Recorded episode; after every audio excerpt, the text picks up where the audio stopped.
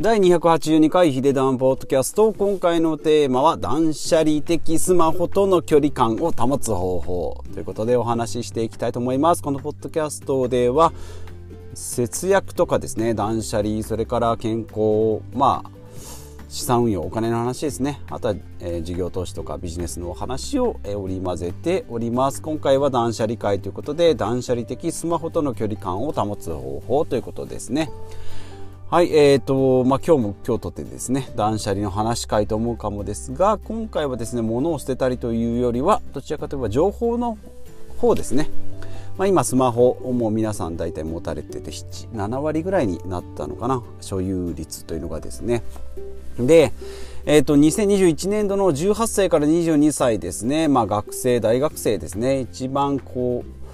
血気盛んな若い世代ですね。私の時代だとまあ20年ぐらい前なんですけども、まあ、ピッチぐらいですかね。PHS から携帯ガラケーですね。まあドコモのなんか黒いアンテナ伸ばすタイプのうんとスマスマホじゃない、えーと、携帯電話が普及してた頃で。じゃあまああの頃何してかしてたかというとまあ家でテレビを見たり、まあ、友達と長電話をして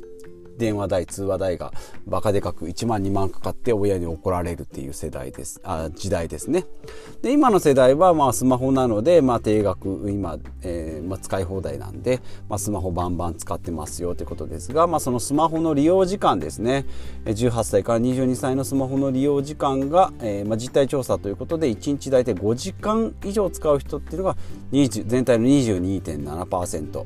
1から2時間ぐらい1日1から2時間ぐらいですねが18%で1日に2から3時間ぐらい23時間使ってますよっていう人が16.5%ってことでもう過半数がですね1日にやっぱり2時間以上スマホをこういじっていると。いう状態ですね。で私なんかも仕事を普段してますけれども、まあ、平日もそうですね仕事の合間休憩時間とか、まあ、帰ってからとかですね、まあ、寝る前寝起きっていうのは極力控えてはいるんですけどもそれでもですね12時間ぐらいはやっぱり使ってますし週末休みになるともっと使ってるんじゃないかなというふうに、え思います。で、まあ、使ってる内容っていうのが、まあ、SNS ですね。これが72.5%、まあ、LINE とかですね、まあ、メールとかですかね。であとは動画、まあ、YouTube ですね。66.1%の人。であとは音楽ですね。52.7%まあ音楽の場合はですねながら聞きとか、まあ、つけっぱなしで BGM でなんか作業したり勉強したりっていうのがあるんじゃないかなというえー、ことですね、まあ、これから見る結果としては、まあ、最近の若者は、まあ、全くけしからんっていう意味ではなくてですね。やっぱりスマホっていうのはもう便利に普及しすぎて皆さんの手元に当たり前にある私の手元にも当たり前にあるんでまあ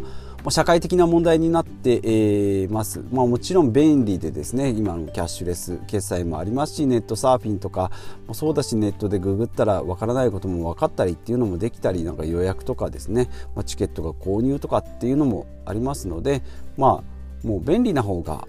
多いと思うんですけどもまあ逆にですねえー、だからこそこう毒の要素もありますよということを知っていくっていうことが、まあ、今回のテーマですね。スマホとの程よい距離感を保つってことですね。で、まあ、方法3つですね、まあえー、1つ目が何に使うかをまあ明確にするってことですね。まあ道に迷った場合は調べればいいし、まあ、いろんなことをググったりして調べることができますよってことですね。まあ、それを、え明確にしておくっていうのがまあ大事なんじゃないかなと思います。まあ、だそういうのがないとですね、まあ、ついつい、まあ、もちろんですねこう電車で、まま、電車の待ち時間とかレジの待ち時間とかっていうのをこうそれで暇を潰すっていうのはあるかと思うんですけど何に使うか明確にすることによって不用意に触るのをなくすということですね。で2つ目は1日の利用時間を決める、まあ、なかなか難しいですけどね。1日もう30分とか1時間とかいうふうに決めていくっていうことで、まあ、ダラダラとかネットサーフィンとかですね、まあ、そこから転じてなんか芸能人のゴシップとかですね。あ過去の写真。あなんかなんかいろいろ懐かしいの出てきたなとかって言って YouTube なんかに行ってしまうともう二度と戻ってこれなくなりますので、まあ、こういうところですね、まあ、うまい。Google もですねアルゴリズムって言って、まあ、私の40代で男性でって言ったらこんなんが、えー、興味があるでしょっていう広告やらですね。その記事っていうのをぶち込んできますので、まあ、それに勝てるように利用時間を決めるってことですね。で3つ目が依存しやすいっていうことをまあ知っておくってことですね。人間的にも、えー、それから仕組み的にもですねさっきも言った Google がですねそういうふうに仕掛けをしてきますのでそれに勝つっていうことは難しいと思う。テレビでもですねやっぱりダイエットしてて美味しい、えー、ご飯とか料理番組とか出てきたらやっぱり食べたくなるし CM で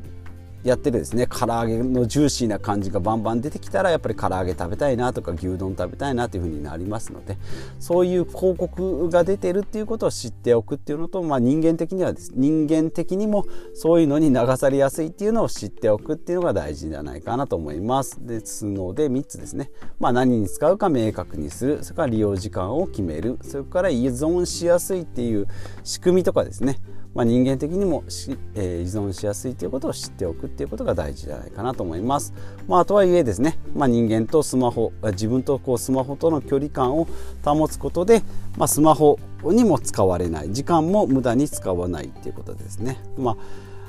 だからといってもう絶対見ないぞって言って生活するのも息苦しいですしかといって23時間あ気が付いたら夕方になってましたみたいなですね休日の過ごし方っていうのももったいないんじゃないかなと思います。まあ、武器にもですね毒にもなるっていうことでしっかり調べたり、まあ、もちろんキャッシュレス決済今使うツールにもなりますしコミュニケーションのツールとしてもバンバン使えますし、まあ、今株式投資なんかもネットスマホでできますのでもう何でもスマホでできちゃうよっていうことなのであえてですねまあ、スマホとの距離感をとってあえて読書をしてみるとか、えー、まあ他のことですね。日記を書いてみるとか。だそういったところをですねうまく取り込んでいくっていうのがいいんじゃないかなと思います。あとはまあ自分がですねどんなタイプかっていうのを、えー、知っておくとですね私もですねついつい見ちゃう癖があるので、まあ、そういうふうに、えー、ならないためにですね例えば通知音を消しておくとかですね。私の具体的な方法としては、まあ、通知音ピコーンってなったりですね LINE もピーンっていうのを、えー、なくしたり、えー、しておりますのでそういうのでいちいち見ないっていうのを心がけております。あとは置き場所ですね。えーとまあ、スマホステーションみたいな充電ステーションみたいなのを使ってそこに置いておくってことですね。まあ、いろんなところに置いておくとどうしてもついつい触ってしまいますので寝る時もですねベッドからちょっと遠い場所にしてみたりでベッドから遠い場所にするとアラームも、えー、距離が消すまで時間があるのでその間にちょっと目が覚めるっていう効果もあります。であとはながら聞きですね、えー、私も YouTube 学習っていうのをやっておりますので YouTube ですね、えー、動画じゃなくて音声だけで聞いたりあとボイシーとかポッドキャストとかですね。そういった音声コンテンツっていうのをながら聞きしながら、まあ、家事とかですね、まあ、掃除とか、えーと、身支度とかっていうのをやりながら、えスマホの画面じゃなくてですね、まあ、音声、まあ、これもスマホに依存じゃねえかと思うかもしれないんですけども、まあ、耳だけですね、え情報収集に使ってあと体とか目とかっていうのはえ自分のこう仕事というか、まあ、業務というか、え、自分の、え、やることに集中